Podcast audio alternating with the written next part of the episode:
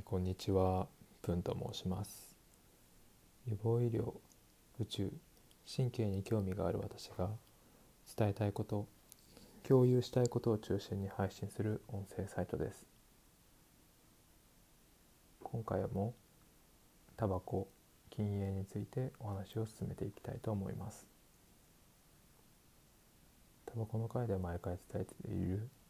5つの重要なことについてまず1つ目がタバコにあるニコチンは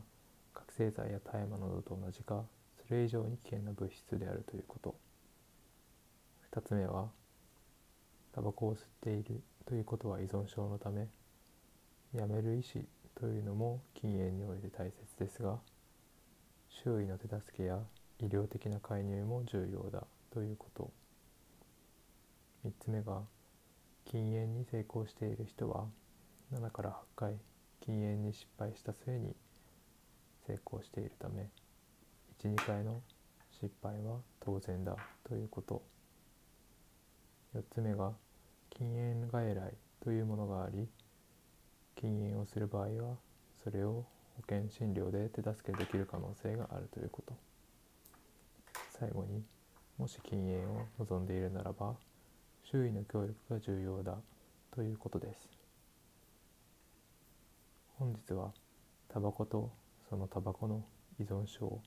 についてお話ししていきたいと思います。皆さんはタバコの依存と聞くとどんなことを思い浮かべますか？いやいや依存じゃなくて気持ち次第でしょ依存っていうとニコチン？タール？全然そんなこと知らない。さまざまな意見があると思います。タバコにおける特にニコチンの依存についてですが ICD-10 という国際疾病分類の略なんですけどもその中でタバコの依存というものも定義されています。この中での ICD-10 での物質における依存症候群の発症割合というものを比較したものがあるのですがタバコでは77%コカイン36%オピオイド26%アルコール24%覚醒剤24%とタバコが圧倒的に高いということがよくわかります。イギリスでの報告でも同様のようなものがあります。ニコチンは使用者における依存症発生頻度がヘロインコカインアルコールをしのいでおり使用中止の困難さがヘロインコカインアルコールと同等という報告でした。加えてその健康影響が甚大であることカフェインに次いで普及しているということから物質使用つまりタバコによるニコチンを含めた有害物質の犠牲者が最も多いというふうに考えられています。タバコニコチンの依存に関して科学的な説明を簡単な言葉で表現するとすればタバコを吸っていないと口寂しいこの一言に尽きるのかもしれません。